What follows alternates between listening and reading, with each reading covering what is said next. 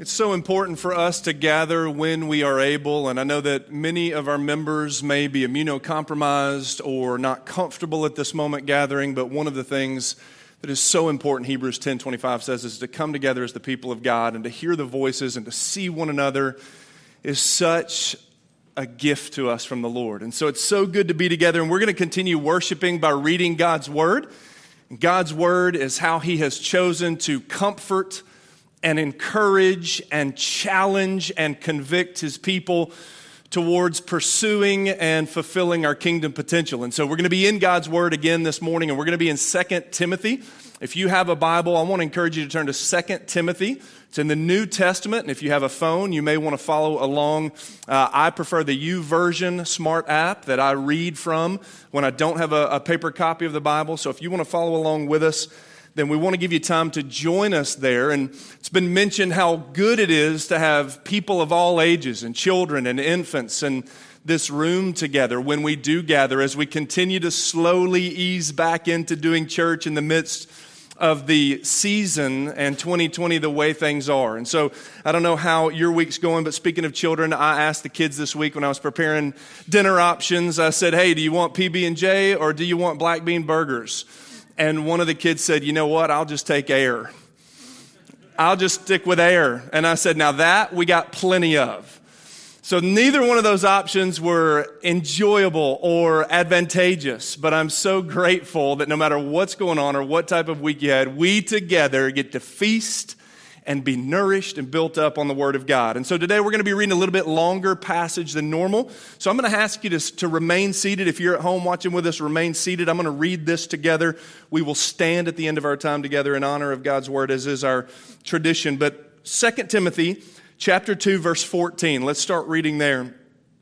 The Apostle Paul says to Timothy, a young pastor, remind them of these things and charge them before God not to fight about words. This is useless and leads to the ruin of those who listen. Be diligent to present yourself to God as one approved, a worker who doesn't need to be ashamed, correctly teaching the word of truth. Avoid irreverent and empty speech, since those who engage in it will produce even more godlessness and their teaching will spread like gangrene. Hymenaeus and Philetus are among them. These men have departed from the truth, saying that the resurrection has already taken place, and are ruining the faith of some. Nevertheless, God's solid foundation stands firm, bearing this inscription The Lord knows those who are his, and let everyone who calls on the name of the Lord turn away from wickedness. Let's move fast forward to verse 22. So flee from youthful passions and pursue righteousness, faith, love, and peace, along with those who call on the Lord from a pure heart. But reject foolish and ignorant disputes, because you know they breed quarrels. The Lord's servant must not quarrel, but must be gentle to everyone, able to teach, and patient instructing his opponents with gentleness, and perhaps God will grant them repentance, leading them to the knowledge of the truth. Then they may come to their senses and escape the trap of the devil who has taken them captive to do his will. Let's pray together so that we will have the full understanding of God's Holy Spirit as we dig into his word together. Lord Jesus, we thank you for your word. We thank you that you keep us, you comfort us, you convict us, and you encourage us to fulfill our kingdom potential as individuals, as in a church, through your truth, through the word. I pray that that would take place this morning. Open the eyes and the ears and the hearts spiritually of the women, the men, and the children in this room and throughout our congregation this morning. And we pray this in Jesus' name. And all of God's people said, Amen. Amen. Well, here's one thing that I want you to know from our time in God's Word together today. If you have a pen, if you journal with us, if you jot down in the margins of the Bible, Listen, to get where you want to go, and definitely where God wants you to be, you may have to remove or deconstruct some things in your life that keep you from getting there. That's God's truth for us today from this text from Paul's letter to a young pastor named Timothy and to a church in Ephesus in modern day Turkey. To get where you want to go, and definitely to arrive at where God wants you to be. You may have to remove or deconstruct some things in your life that keep you from getting where you want to be.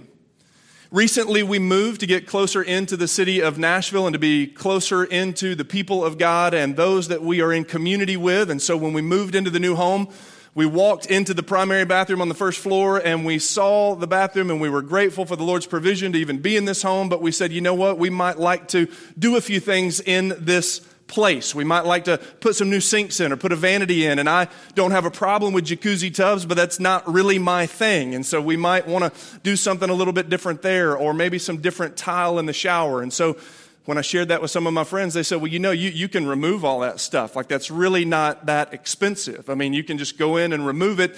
It's not expensive, but I have found that that is back breaking and time consuming. But once you start with that hammer, busting through tile and ripping up flooring, you can't stop. Once you get it started, you can't stop. But I had a couple of friends from staff and others who came over with me, and we completely destructed the bathroom. We took away the shower. We took away the jacuzzi. We took away the sinks. We took away the vanities. We took away all of those things. And I can remember standing there thinking, when we first walked in, this is the picture I have in my mind of what this place could look like. And with all the inspiration of Chip and JoJo Gaines, I thought the shiplap is going to be beautiful. The fixtures are going to be awesome. But in order to get where we wanted to go, we had to deconstruct and remove some things in order to get there. Now, I'm illustrating the obvious. You know that, I know that. Many of us, we have a preferred picture of what a space architecturally will look like. We've got some incredibly gifted and talented women and men in this room and in our congregation who are engineers and architects and designers, and you live in this world consistently. You have a preferred picture of what the future should look like. But in order to get there, oftentimes we have to deconstruct what may be standing in the way of what we're after and what we want. And when Paul talks to the apostle, when the apostle Paul talks to Timothy, a young pastor in Ephesus, as we've been in this, this book and in this chapter now for week two, you may read and you may say, like, I don't have a lot in common with Timothy. I don't live in the Mediterranean. I don't live in modern day Turkey. I, I don't know how much I have in common with him. Well, in the early church movement around the first century, many of the churches, they did not meet in sanctuaries like what we have here. Whether for persecution or some other reason, or the church didn't have the resources to literally purchase a facility or lease one, they would meet in homes. They would meet in homes like many of us have done, or maybe digitally for many of us. We had watch parties on Facebook the past three or four months when we couldn't gather physically. There was a church house movement where the church would gather in large groups when they could, but more times than not, they gathered in small groups in the homes consistently, week in and week out. So, in some ways, it's not that much of a stretch to say Paul is talking to a pastor who's leading a small group that might be meeting in his home or someone else's home, and the church was gathered in small groups. It's much like Paul's writing to the small group leaders in the church. And as Timothy unrolled this scroll or this letter and read it, think about all the leaders who were leading groups in their homes. Think about the life group leaders in this church. Think about those of us who are Bible reading group leaders in this church. Think about the mentors who are leading in mentor relationship. Hey, listen, by the way, let me just say something real quickly. Churches are really good about promoting and pushing. I'm not talking about us, I'm talking about churches in general. They're really good about pushing and promoting and encouraging, whether it's service or involvement. I have personally found churches don't always do a really good job of celebrating and thanking. And that's why I ask our staff, let's have an attitude of gratitude and celebration when, when we're on board with what God's calling us to do. In the past week, there has been how many, Hunter? About 40 people in the past week, there have been 40 women and men in our church as we're going through this series talking about listen, if the gospel has come to you, and Jesus Christ has saved you through his finished work on the cross and the power of God through the resurrection. It has come to you so that it can go through you to someone else. As a disciple or a follower of Jesus, now let's go make other disciples, which, by the way, is what Jesus told the church to do. Go and make disciples. If it's come into you, it's on its way through you to someone else. So you need to be in a group with other people where you can be encouraged. How do I do that? Like, what does that look like? And and 40 women and men in the past week, 17 of them, as I understand it, have signed up for mentor relationships. It doesn't have to be a group of 10 to 12 people. And for some of us, we're, we're maybe a little uncomfortable meeting in an enclosed space with a small group of people. That's fine. Mentor relationships is just as important. You sitting with someone of the same gender, working through what God is teaching you. And maybe they're just a little bit further than you, but we want to celebrate that. And I want to thank those of you who've done that. I want to thank especially those of you who heard me or heard someone else mention how important it is for you to be in biblical community where you can then go and make disciples and you can be encouraged about how to do that. Some of you may have been so nervous, you may have thought it's easy for you to say from the platform, but that's, that's a scary thing. I, I don't know if I can trust someone with my story. I don't know if I can be vulnerable in a group of people. Listen, all the Lord requires of us is obedience, just to take that first step and watch what the Holy Spirit can do through friends and others who come around you like the family of God and cheer loudly for you when you need it, encourage you, comfort you when you need it. That's what being in biblical community is about. We want to celebrate that today. And as our staff, I think it's fair, Hunter, for us to say we're very grateful for you stepping forward to do that. We believe God's best is right in front of you. And so Paul's writing to potentially a small group pastor, if you will, with multiple small groups in the church. And he tells him here in this passage several of the things that they should be focused on. The, the, most primary one that he tells them to be focused on is in verse 15. Read with me. Be, be diligent to present yourself to God as one who is approved. Be diligent to present yourself. Here's the type of things that a small group leader, here's the type of thing that groups in churches should be focused on. Correctly teach the word of truth. The thing you should be focused on is teaching and modeling and being an example of the word of truth, how it's affect you, affected you, worked in and through you, and changed and transformed your life. Now, listen, part of teaching is well, did you know what's in the New Testament? Did you know these are the Ten Commandments? I mean, there's a knowledge and an information, right? But what Paul's talking about is not just transference of information. And oftentimes in churches, when I was younger and throughout previous generation, it's been let's communicate information. And as long as we know how to quote passages and as long as we know who the kings were in the northern kingdom and the southern kingdom, like it was about information, it was about knowledge. And I'm not saying there's anything wrong with that.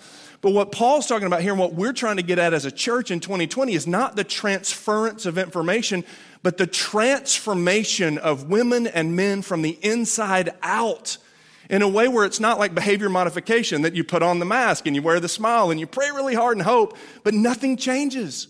Because the transformation that God can do through the power of His Holy Spirit and the risen Jesus comes from within. When the Holy Spirit takes up residence in your life, He brings with Him the fruits of the Spirit love, joy, peace, patience, kindness, goodness, gentleness, and self control. These are the things that transform us from the inside out, and we need community to, to experience these things. The Holy Spirit brings it, but we need to be doing these in community with others. And how do we do that? We immerse ourselves as groups and as individuals in the Word of God. And so Paul says this is what the church should be about. That's why we preach from the Word. And even if we tell an illustration or a story, we try not to connect you to us or our experience because we want you to be connected and rooted in the truth and the Word of God because God has chosen His Word to keep and comfort and convict and encourage and challenge us. So Paul says this is what you should be focused on. So when you think about, as we're thinking about how to be good stewards of financial resources in a pandemic, in times past, we have done different Bible studies, and maybe it's been a Christian author, which is ba- based and rooted in Scripture, but it's not just the Scripture itself. So Hunter and I earlier this spring started looking through how, how can we write curriculum? How can we, that doesn't require purchasing an extra book? How can we be focused just on the Bible and write in-house biblical opportunities and curriculum for us to dig into this together. We're not only being good stewards, but we're making sure we're not attaching ourselves to what any other, even Christian author or writer thinks, but what God thinks. I hope you have your favorite pastor that you listen to on podcast. I hope you have your favorite Christian writer or leader. And many of us have been formed and shaped by people that are so important to us. That is all good. But as a church and as Christians, the most important thing we can do is anchor ourselves in what Jesus says and what the Word of God says more than anyone else. And that's what Paul says we should be focused on. That's what you should be focused on. Now, if that's where we're headed and that's where we need to get to, Paul says, okay, if that's the preferred future of the church, remember my, my illustration about, okay, this is where we're headed, then there's going to be some things we might have to deconstruct and remove in order to get there. And look at what Paul says. Paul says, look at verse 14. If you still have your Bible open in front of you, and I hope you do. He says, remind them, we're not really sure who the them is, but we think it's the Christians in the church in Ephesus, but let's read that as if he's talking to the church at Avenue South. That's how the Word of God is living and active. Paul's about to get up in our business just a tad bit, okay? So settle in and buckle your seatbelt, okay? If that's where we're headed, then remind the church not to fight about words. This is useless and leads to the ruin of those who listen. Don't quarrel over words. I later read in verse 23, if you still have your Bible open, look in verse 23. Reject foolish and ignorant disputes. Don't be about foolishness. The Lord doesn't have time for foolishness. There are people this very morning who are slipping into eternity that do not know Jesus Christ. And they will spend eternity separated from the love of God. There's no time, church, for foolishness. It leads to godlessness. It doesn't help you grow closer to Christ, it leads you further away. And guess what? A lost and unbelieving world is watching the church when we quarrel or when we argue. Now, anytime I teach a text like this, somebody may say, Hey, were you trying to like passively aggressively talk to somebody in the congregation about this? Listen, I'm not. And Hunter and I talk about our group vitality and the health of our mentor relationships. We are so grateful for the culture or the ethos that has been created here, trying to get people in biblical community and be about the things that God tells us to. We are so grateful for the health and the vitality of biblical community that exists in our church. But here, here's, here's what I've seen in 2 Timothy. Not necessarily that Timothy was struggling with this, and we have no indication, as far as I understand it, that this was rampant, the quarreling. I mean, there were guys, he mentions a couple that were false teachers. Every now and again, somebody will stand up and teach something perhaps in a small group. It's like, God didn't say that. That's not in Scripture. We need to confront that. He mentions that, okay? He mentions a couple guys and he says, when they do that, it's like spreading godlessness like gangrene. And that is like not a compliment, right? If you're like, that person, she loves Jesus, she's so kind, she's so gentle. If anybody's like, they're a Christian and what they do spreads like gangrene, like that is like so not a compliment, okay? So there were false teachers in the church, yes, but one of the things that I have learned from reading this letter from Paul to Timothy is that he's saying, hey, you're growing and things are going well. But inevitably, because we are born again, but we will always wrestle with the flesh and wanting to revert to what we want and not what God wants. Until Jesus returns, that's the way it's going to be. We're going to struggle with that. And Paul talked about that in the book of Romans. This is where sometimes group life goes. It, it goes to what's in it for me. It goes to this is our group and we're, we're good. It, it goes to, hey, the, the church exists for, for us and what we're doing. And again, I'm not talking to anybody in this room, but as Christians and as a minister for nearly 20 plus years, one of the things I have seen is that sometimes Christians can be inwardly focused. We can unintentionally get distracted on things that do not matter. That's one of the reasons when we launched five and a half years ago Every six to eight weeks, we had a serving Saturday where we encouraged groups, life groups, mentors, others to serve together every couple of weeks.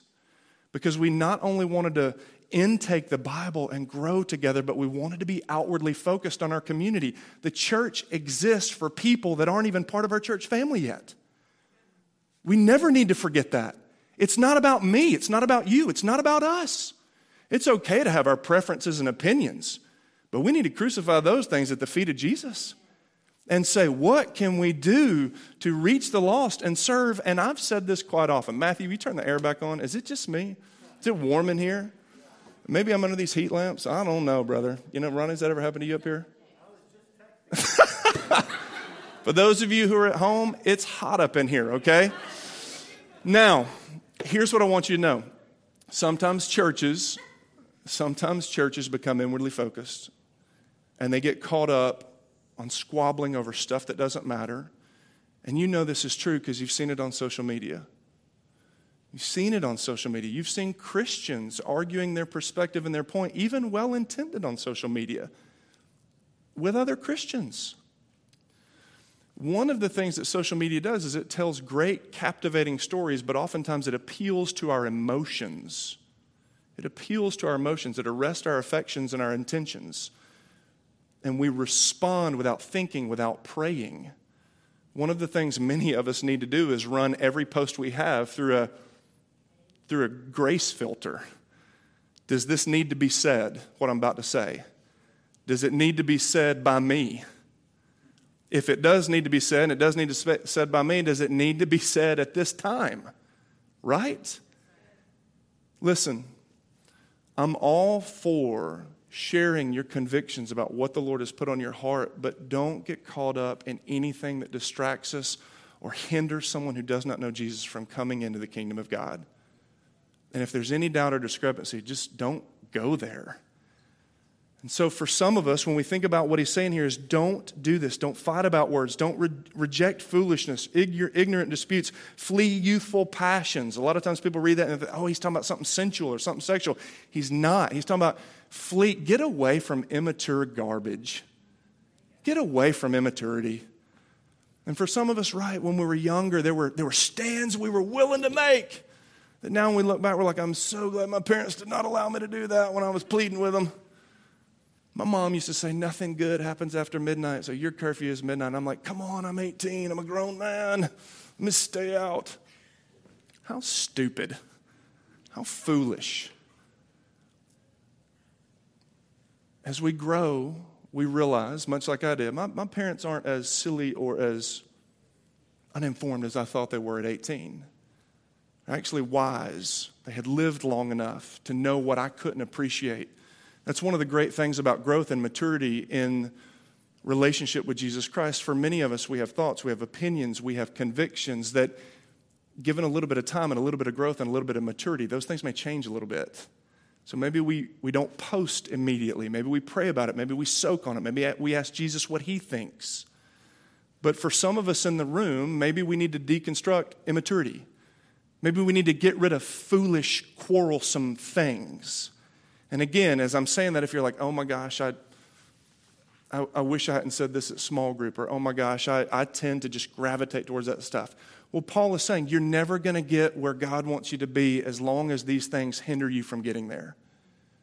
So, as I'm saying this, there may be some of us that are like, I want to reach the law, so here's, here's what's got to go out of my life.